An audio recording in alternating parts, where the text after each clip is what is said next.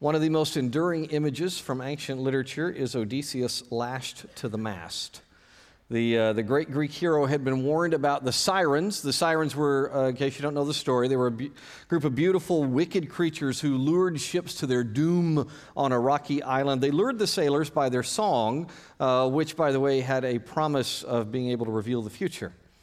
Enchanted by the magical siren song, ship after ship went to its doom. And in the Odyssey, uh, the poet Homer's wonderful book, he describes how Odysseus and his crew are sailing within reach of the siren song.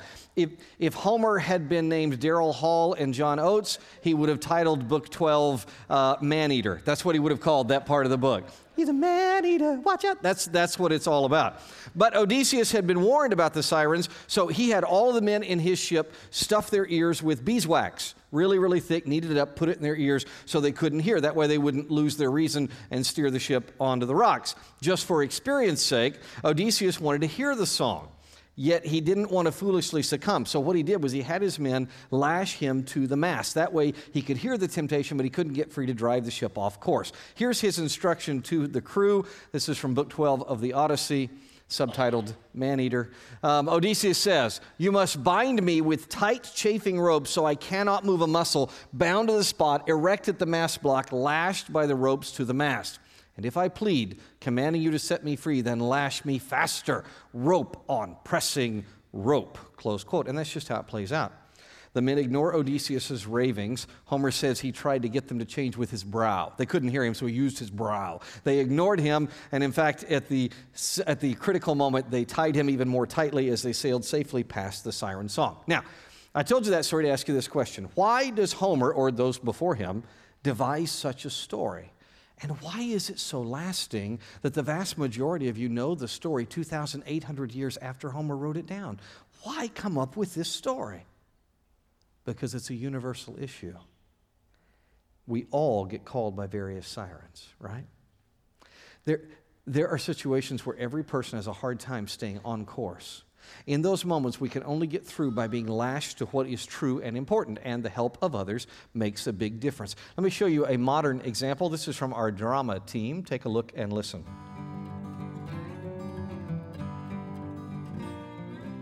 Dad, this isn't a mall, this is a sporting goods store. I know, but I want to run in and look at some stuff. They have some real good sales. I want to go take a look. You know how much money you spent last time, and you know how ma- mad mom got. I, yeah, I know she got mad, but look, it'll be fine. It'll be fine. That's not even possible. You're gonna want to buy something. Uh, no, I'm not. Look, look, look. Here, you want my wallet? Fine. We're just looking. Fine.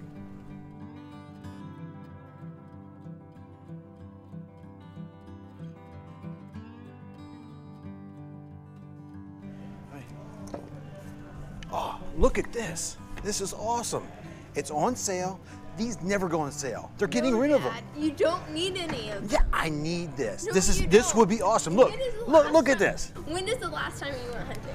I, this would be awesome. It's on clearance. It's half price. This is like, they never have these. It's five hundred dollars. Oh, just give me my wallet. Come on. No. Mom won't get mad. Just get no. go. Oh, look at this one. It's on sale.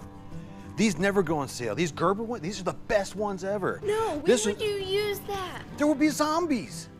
Have you ever heard of zombies in real life? There might be. They There's talk about it all the time. There's not gonna be zombies. Look, I could protect the family. Mom would love it. No. It's not that We're not expensive. putting- We're not putting a giant. Let me have my wallet. Give me my wallet. No. Oh, come on. Dad. What are you doing in there? I'm right here. Look at this thing. It's awesome. Look, it's look. I can save. I can, give me my wallet. No. We're getting this. Where would we put it? In the backyard. It'll be great. You can, No. you can play in it too. No. Look, I can go in. I can pull this down. You can't see me, but I can hear you. can't. You can't see me. I can't. Oh, that's brilliant.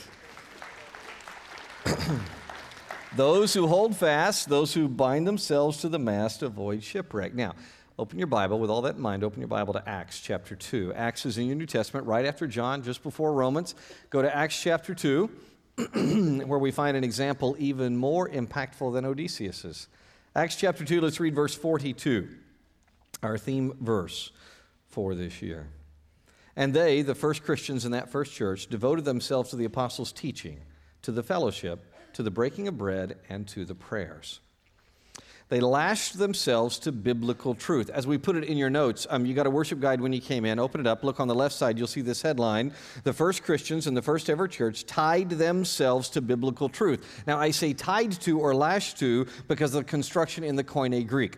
Luke, the brilliant human author of Acts, used these two words, "Eimi proskatereo, and that's how he communicated what we translate they devoted themselves. In this setting, eimi proskatereo means to, to hold fast to something, to pay, this is probably the best translation, to pay persistent attention to something with which you are in connection. All right? And what they connected to, what they held fast to, was the apostles' teaching on the Bible course, that brings up a great question, one you are likely asking in your, uh, in your best Daryl Hall imitation. Man, what difference does it make? I mean, what does it matter if people hold fast to biblical truth, man? Great question. Thank you for asking. God answers that question in Romans chapter 15, verse 4. Read it with me. You take the underlined text. Romans 15, 4. For whatever was written in the past was written for our instruction, so that we may have hope through endurance and through the encouragement from the scriptures. Talking about the gathered scriptures of God, Paul explains why we should study them. Holding fast keeps us on course. Look, look what we get from the Bible hope, endurance, encouragement. Raise your hand if you needed any of those this past week. If you needed hope, endurance, or encouragement, raise your hand. Yeah, me too. And I don't know what's wrong with the rest of you. Yeah. Every week, Every week, this is the case. We are in need. Our church prays through situations that are very serious with people every week, both physical and spiritual situations. And then there are, more, there are the mundane things that, that also distress us in life, right? There's, there's the travel, the, the sick kid, the bills, the stuff that just beats you down. Don't act like you've never seen that. It happened twice on the way to church today. Come on. How can we handle all this mess, all this barf of life? Through the hope, endurance, and encouragement that is found only in the Bible. And if we don't turn there, we're in real danger. Look, look what Paul warns Timothy about. 1 Timothy chapter 1, verse 19. Some have rejected these and suffered the shipwreck of their faith. Yeah, I know it's horrible. The context, by the way, the context shows that these, these are uh, prophecies and a good conscience, each of which is revealed in the scripture. In other words, God is saying that if you sail through life without engagement with the Bible, you have a heightened risk for shipwreck. I see it far too often. In fact, I see it all the time. People think they can build a great life without anything more than a rudimentary or an occasional dip into the Bible. And eventually, inevitably, what they build collapses, or to use Homer and Paul's image, without being lashed to the mast of Scripture, I am a candidate for a shipwreck. Tell me, those of you who know sailing, would you sail over a reef you don't know without a depth finder? Yes or no? No. Would you think about this one? Would you try to find a new friend's house in the winding, ridiculously Byzantine neighborhoods that are being built in Frisco, Texas, without your GPS? Would you? No, you would still be looking, right? You'd be gone forever. So then tell me, if we won't do those things, why do we try to raise kids and work and, and grow in marriage? Why do we try to do all the things we do without holding fast to God's word? No wonder Christians get divorced. No wonder churches choose cultural mores over the Bible. We've forgotten that engaging with Scripture is a life and death issue. Because the sirens always call.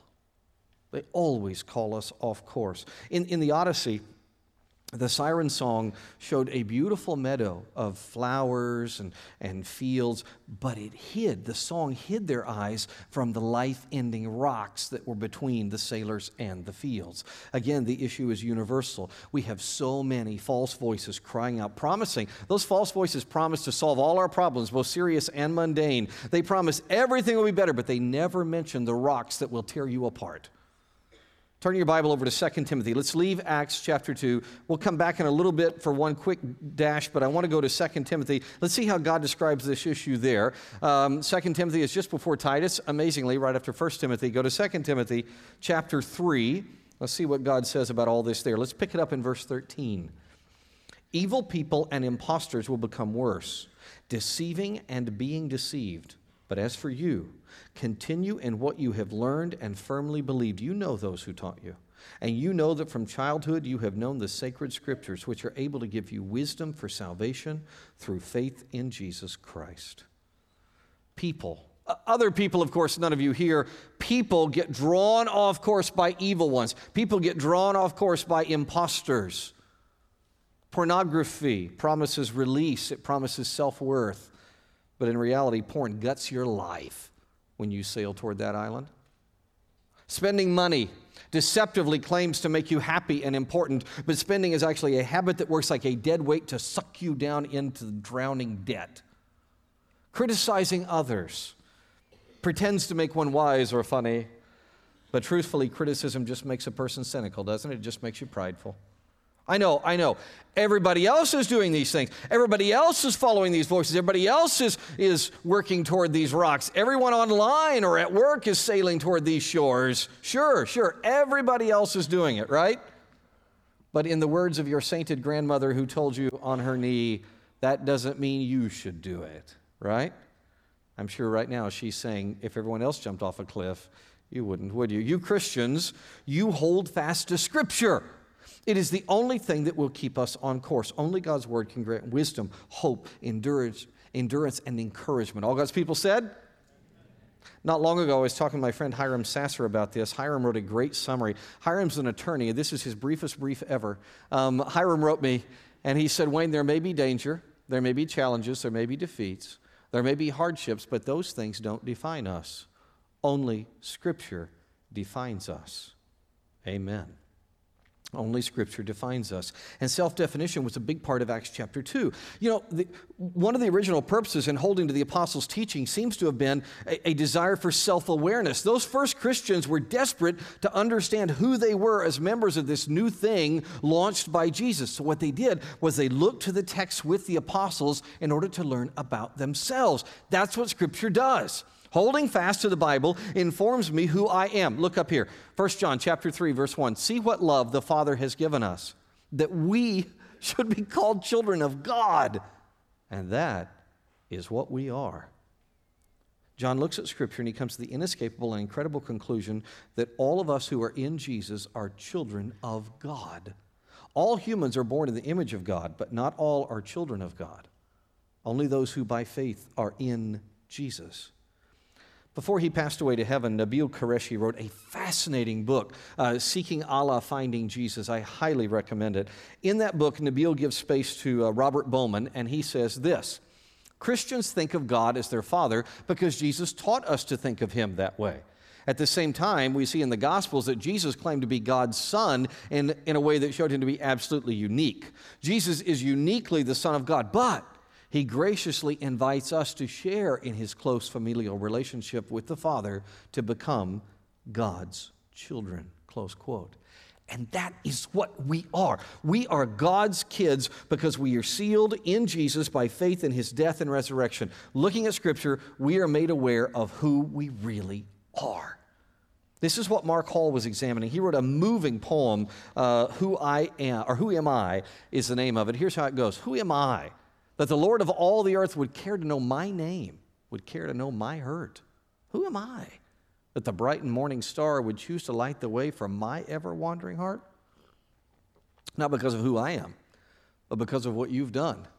Not because of what I've done, but because of who you are. I am a flower quickly fading, here today, gone tomorrow. A wave tossed in the ocean, a vapor in the wind. Still, you hear me when I'm calling. Lord, you catch me when I'm falling and you've told me who I am. I am yours. I am yours. There may be nothing more important to understand. And this applies beyond the individual, right? This, this, this, this applies to our joint endeavors as well. Look at this statement. Um, Collins and Porras, best selling business book, one of the best selling books of all time, Built to Last, they say this Those who built the visionary companies, that's what they're discussing in, in that book if you haven't read it. Those who built the visionary companies wisely understood it is better to understand who you are than where you're going. For where you're going will almost certainly change. It is a lesson as relevant to our individual lives as to aspiring visionary companies. Close quote. Now, I think the Apostle John might amend that to say it's critical to know who you are because that will ultimately determine where you're going, right? Read with me all together. All of you who believe in Jesus, read it together. 1 John chapter 3 verse 1 line by line. Let's read it together. See what love the Father has given us that we should be called children of God, and that is what we are. Amen. Amen. A seminary friend of mine was chewing all this over with me. I had a few friends that I was talking with about this stuff this week. He sent me a beautiful note. Look what he said. He said, Wayne, this word about who I am in Christ has transformed the way I view other believers and myself. The Spirit has been showing me lately how much of my psychological identity is based on things of this world, which are fleeting at best and sin at worst. It is a wonderful relief to be freed from seeking significance in earthly things and instead rest in Him. Close quote. As my pal pointed out, holding fast to Scripture accomplishes something else as well.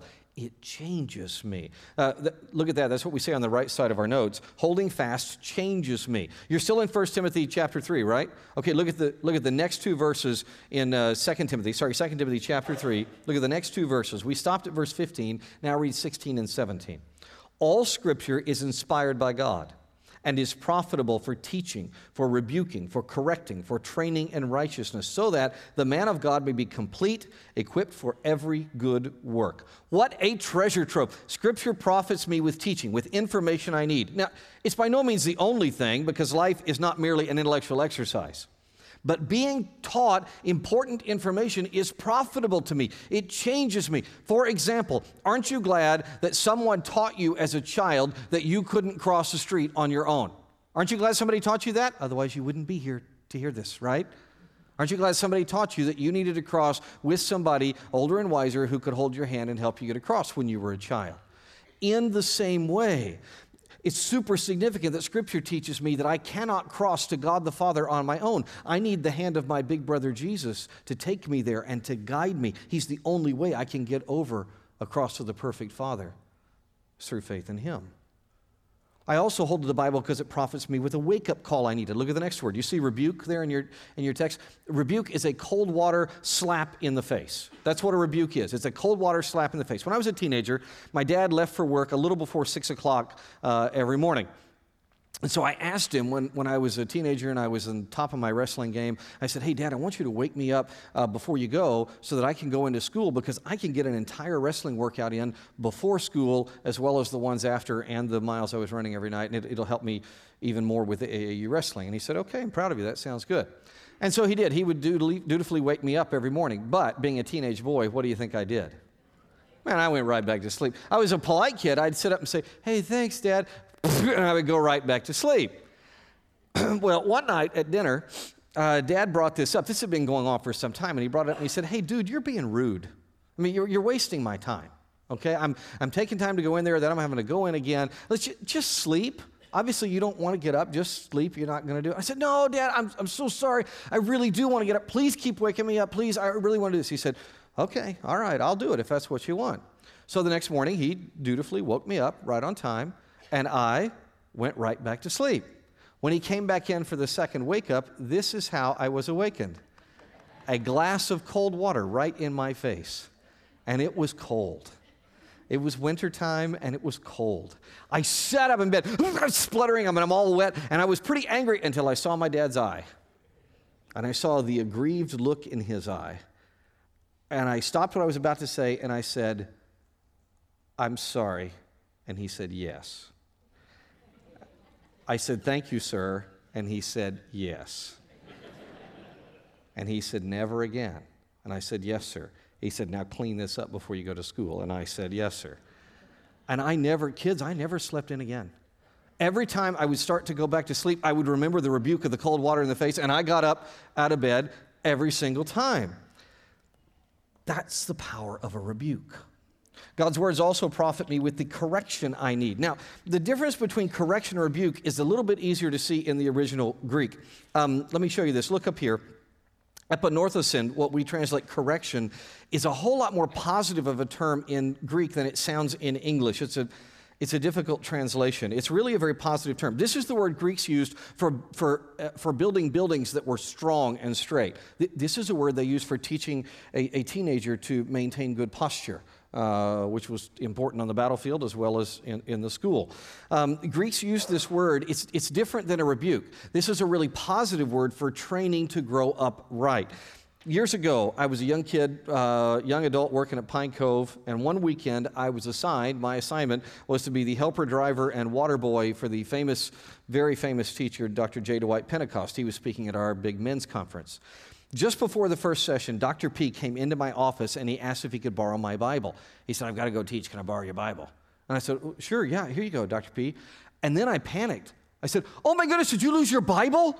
Uh, what about your notes? Have you lost your notes for the session? And he just smiled at me and he chuckled and he said, Son, here's what he said, something I'll never forget. Son, I don't ever use notes or a Bible that I know really well when I teach.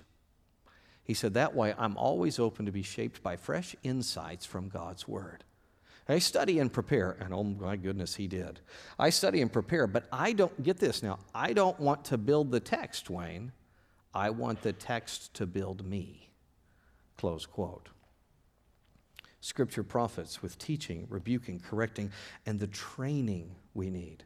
And the training we need. Again, this is much clearer in the Greek as well. Paideon is a very famous Greek idea. In fact, I think it's one of their best ideas ever. Paideon is training the whole person. That's the paideia proposal. That, that's why the Greeks invented the gymnasium. Did you know that?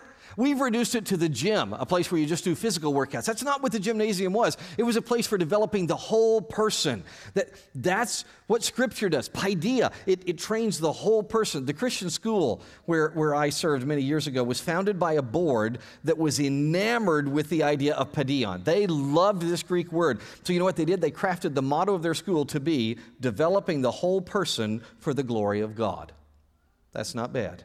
So, when we hold fast to Scripture, we learn, right? We get water in the face, we get rebukes, we get built up straightly, and the whole person is developed. And all of this is to profit me so I can be fat and happy and successful for me, right? Is that what it says? Please say wrong. Read verse 17 again. So that the man of God may be complete, equipped for what, everybody? Every good work. We're here to do good works. We're profited so we can do good for others. We are blessed to be a blessing. We don't do good to earn our place as God's children. We're changed by Scripture so we can do good in Jesus because we are God's children. All God's people said? Okay.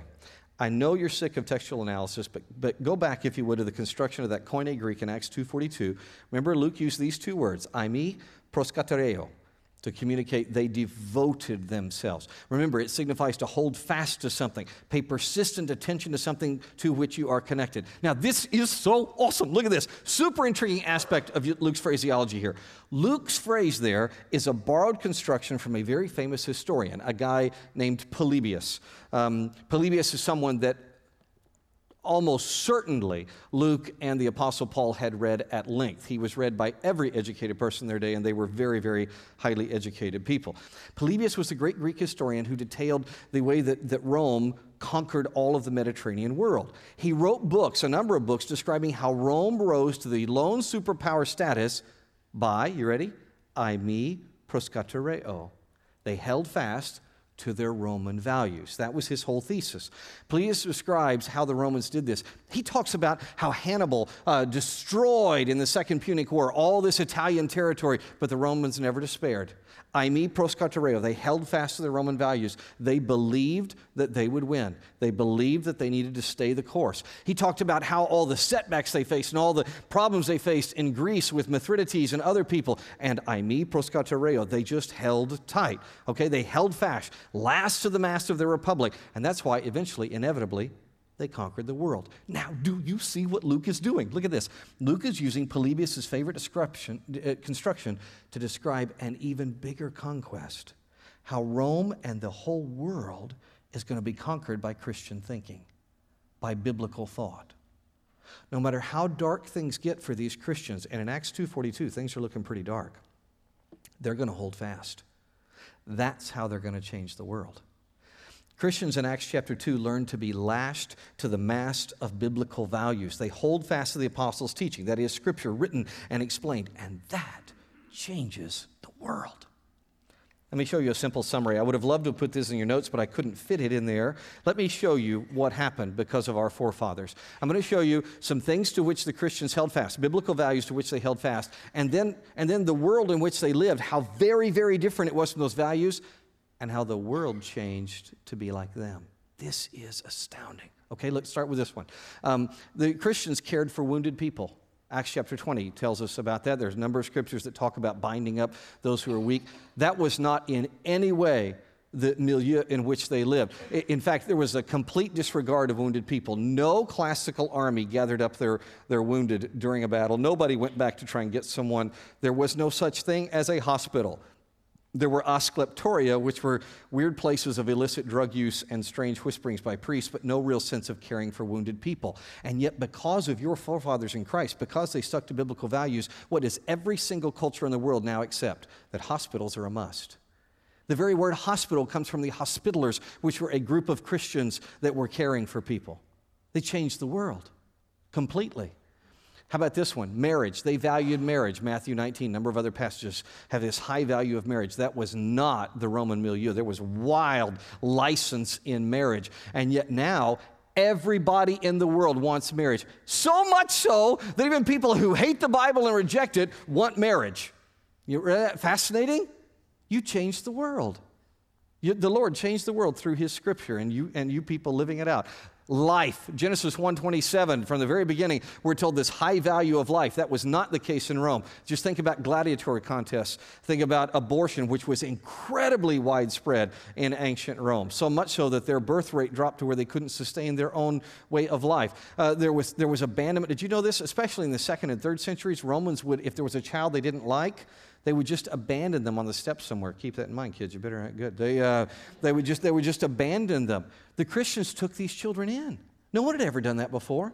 The Christians took all these children in. Now the whole world, the whole world thinks murder is wrong. So much so, let me give you two examples just to show you in your culture. What is the one guaranteed formula for a hit TV show? You're a detective solving what? Murder. Only murder, sadly, because it's the only thing everybody agrees is wrong right? Stealing, eh, but murder is wrong, so you do that. Let me give you a second example. Even people who want to practice abortion and, and believe that's a healthy, great thing to do, they desperately try to show that that is not a human being inside the mother's womb. Why? Because your values, the biblical values, have permeated the world. They know murder is wrong. Isn't that fascinating? That was not the case at all in Acts chapter 2. Here's, here's a, another, I got, I got three more to show you. Law above government. These Christians believed, because of Psalm 22 and a number of other passages, that law is above any government. The truth of law is above any government. That was not their world. They were in a world of emperor worship. The, the law was the government, right? But now everybody, even if they're only pretending and giving lip service, everybody tries to say, oh, yeah, yeah, the rule of law is primary, right? Let me give you two more. Uh, they believe that humans are the same before God. Colossians 3 talks about that. A number of Old Testament pastors talk about that. But that was not the case. Where they were were slavery and castes. Everything was about slavery and a caste system. But now people believe and are believing, even in parts of the world where it's never been the case before, that all are created equal. A number of you who are, who are Indians, um, you're not Indians like my Indian, but real Indians, um, you, you're seeing this happen. You're watching your culture change in your lifetime because of biblical values. That the caste system is somehow wrong It's astonishing. But Scripture shows us it's wrong. Uh, equal protection under the law. That's Exodus chapter 12. That wasn't the case in Rome. There were different rules for different classes, but now everybody talks about equal protection under the law. It is all this to say, it is amazing. That is how they conquered the world, my friends. How did it happen? Eimi proskatereo. They devoted themselves to the apostles' teaching. That is how the world changes. All God's people said? All right, so given that devotion to Scripture keeps us on course, right? It informs our identity, it changes us for the good, and it, and it conquers the world. I've got a question for you. Why don't we hold fast to the Bible? Why don't we, I'm not talking about other people, I'm talking about you and me, why don't we stay committed to studying Scripture? I asked that question of a, a gathering of lead pastors um, that I met with during my study leave week when I was working on this. Wonderful, wonderful men of God. I want to share with you their answers. They were speaking for themselves as well as their congregations. They gave me six basic categories of answers. Why don't we hold fast to Scripture? Number one answer was uh, we don't understand it, we're intimidated by it. The Bible's intimidating. It seems confusing. It's difficult. Second answer they gave was um, we see it as a duty to earn God's favor and not a grace. Now, let me explain this a little bit. What happens is I know I should be reading the Bible, but I turn it into a legalism. It becomes a checklist thing in my life, and I know that's not right. I know that's not scriptural, and so I, I don't want to become a legalist, so I just, I just quit reading it altogether. One of the guys had a great quote. I wrote this down. He said, When grace produces an appetite that rules never will. Isn't that well said? Uh, third answer that we talked about was on I'm with Scripture. I, I went to fourth grade Sunday school. I know all that stuff, right? I went to seminary. I think I know that all already. I don't need that. Uh, fourth answer busy schedules. I put a few together here. Lack of discipline, chronic stress. Uh, these things keep us from ever really holding fast to Scripture as a, as a discipline of grace. Uh, fifth answer uh, a number of the guys said this discomfort with stillness and quiet. You notice how very uncomfortable we are with quiet? That was three seconds. You're uncomfortable right now. And I think that's true. You have to have stillness and quiet to read the scripture. And then the last answer was Fortnite. Um, now, that list seems very accurate to me. I would just do this I would add phone games and reading other books to the Fortnite answer uh, can you do one quick thing for me? I think this will really help me know us as a group. I want to read through each of those answers, and I'd like you to raise your hand on the, any of them, and probably more than one, that apply to you. I'm not concerned with individuals. I'm not looking at individuals. I just kind of want to see the totals. So, if you could, I'm going to read through these. Raise your hand on the ones that relate to you. Um, I don't hold fast scripture because I, I, don't understand it or I'm intimidated by it. Raise your hand. Don't understand or I'm intimidated by the scripture. Okay, good. Um, I see it as a duty, the legalism thing, a duty to earn God's favor. I, I, I, have a hard time seeing it as a grace. Raise your hand. Yeah, okay. Um, I, get bored with, man, I, I know it. I think I know it. I mean, I know I don't, but I think I know it already, so I don't really study it. Yeah, okay. Uh, busy schedules, lack of discipline, chronic stress, any of those? Okay, fascinating. Like a little breeze came up here on that one. Um, discomfort with stillness and quiet. I, I relate to that one, okay? Um, Fortnite, phone games, reading other books. Okay, great. Thank you. That's really helpful to me. I appreciate it. It seems we can relate. But thank God, our time on earth is not up yet, right? As long as we have breath, it is not too late to start growing in God's Word. As we ask at the end of your notes, what should we do about it? I have two suggestions for you. Two suggestions. Number one, first, do nothing by your own strength. Rely on God and ask His Spirit to empower and guide you. We're going to have an entire study on this in a few days, but we just need to make a mental note of this right now. Whatever I do, I do by the empowerment of God's Spirit. Second, make a specific commitment. I'm going to give you a list of ones, and I, I, I, I, would encourage you by grace to choose one or more of these activities. I think they will really help you lash on to the steady power of Scripture. The first one I suggest is read one chapter of Proverbs every day. Read one chapter of Proverbs every day. I have seen this steady and shape lives in remarkable ways. In fact, uh, my old friend and our former elder, Dan Southern, uh, he did this every day, and I watched it change Dan. In fact, um, before the Lord took him from us and uh, shocked us by taking Dan what we thought was far too early, Dan wrote a wonderful book, The Message of Leadership. Uh, he wrote this with Eugene Peterson's message uh, translation of the Bible. And what it is, it's the entirety of Proverbs in a very fresh and, and fun transliteration. But it's also got a devotion, 31 devotions from Dan, that are really good, uh, that go along with different Proverbs just to help you learn. Um, after Dan passed away, uh, his incredible better half, Lori Southern, uh, donated to you, to your church, uh, a gross of these, these beautiful leather bound message of leadership books, and, uh, and made them available. We can sell them at a very low cost, but it raises money for a ministry. And, um, and if you would like today, uh, they'll be for sale in the Book Nook. And Lori actually, very sweetly, is going to be there to sign them. So if you would like that, you can hustle to the Book Nook and buy copies copies of this. Read one chapter, whether you buy this or not, read one chapter of Proverbs a day. What should we do to hold fast? Choose one or more of these. Reclaim your commute is the second one. Another of our elders does this. Dan Cox does exactly that. Dan has a very long commute all the way downtown and back. And he decided a couple of years ago that he was going to reclaim that time. And so he just got the Bible on uh, CD. Actually, I think it may be on his, on his iPod. And, and he just listens to that. It is amazing how much less stress he communicates about his, his commute because he's enjoying Scripture all the way down and back. Uh, one of our staff was inspired by this and tried to do the same thing. She found that she could not keep from turning her radio on, so she actually ripped the radio out of her car. I don't necessarily recommend that, but it, it was a good idea. She did, she did that. Uh, believe it or not, I know this is very hard. Take a deep breath. You can live without sports radio.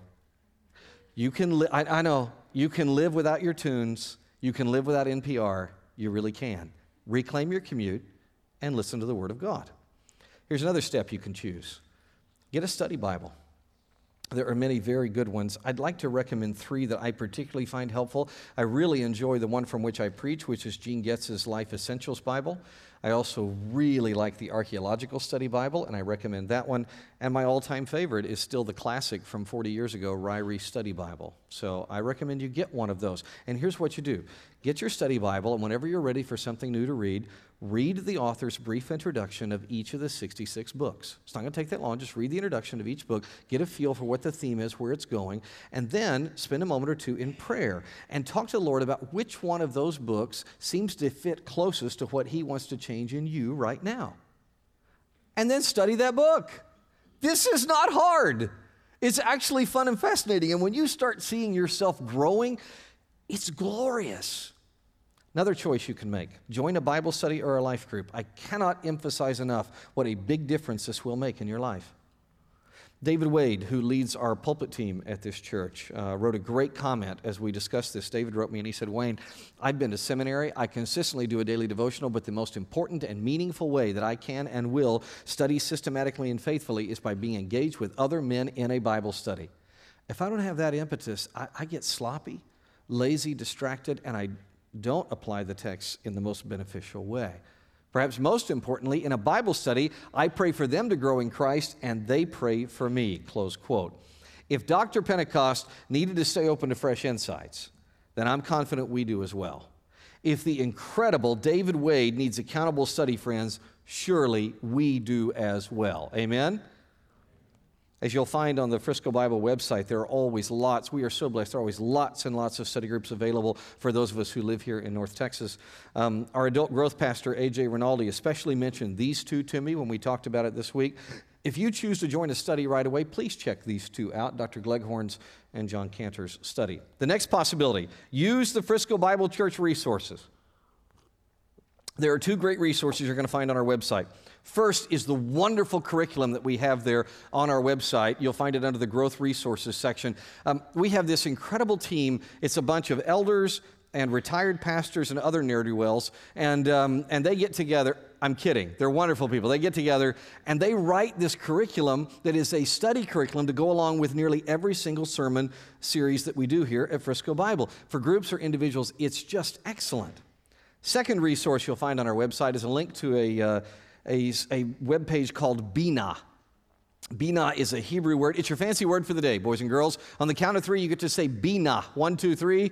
Bina. Bina means insightful understanding. It means, it means wisdom gained by looking deeply into something. And, uh, and I developed this tool with the help of some other wonderful people. And the whole purpose of Bina is to help people get a handle on the Old Testament. That's where the, that's where the river's widest between our town and their town. And so I try to do an introduction that works through some things that will help every single uh, Old Testament book be more understandable as introductory material. If you go to the Bina website, you'll find the first five books are there right now, and the others are coming very soon. So the Pentateuch is there, the rest are coming. All right, so that's what I recommend. Two things. First, do nothing by your own strength. Second, make a specific commitment. Read a chapter of Proverbs every day, reclaim your commute, get in a Bible study, join, uh, uh, get a study Bible, get in a Bible study or life group, and use the Frisco Bible Church resources. But of course, you may have the struggle of regular weekend work or, or sports commitments. Do you know, when I meet with pastors, and I do that every week, when I, when I meet with pastors, the number one thing I hear them complain about these days is how sports is taking families away from church. And, and I keep telling them, this is nothing new. It's not, look, Arrest report 1593. Municipality Edinburgh. Names John Henry and Pat Rogie. Charges playing of the golf on the links of Leith every Sabbath, the time of the sermons is. Right? And they were thrown in prison for that. They were. Now, eventually, the churches of Scotland learned to live with golf. Uh, in fact, some of the first maintained courses were laid out by a bunch of pastors. In the same way, you and I can make peace with the things that sometimes take us away from the times of the sermons. That's not to say we should undervalue the study in our assembly. We should not. But we can reclaim the interruption.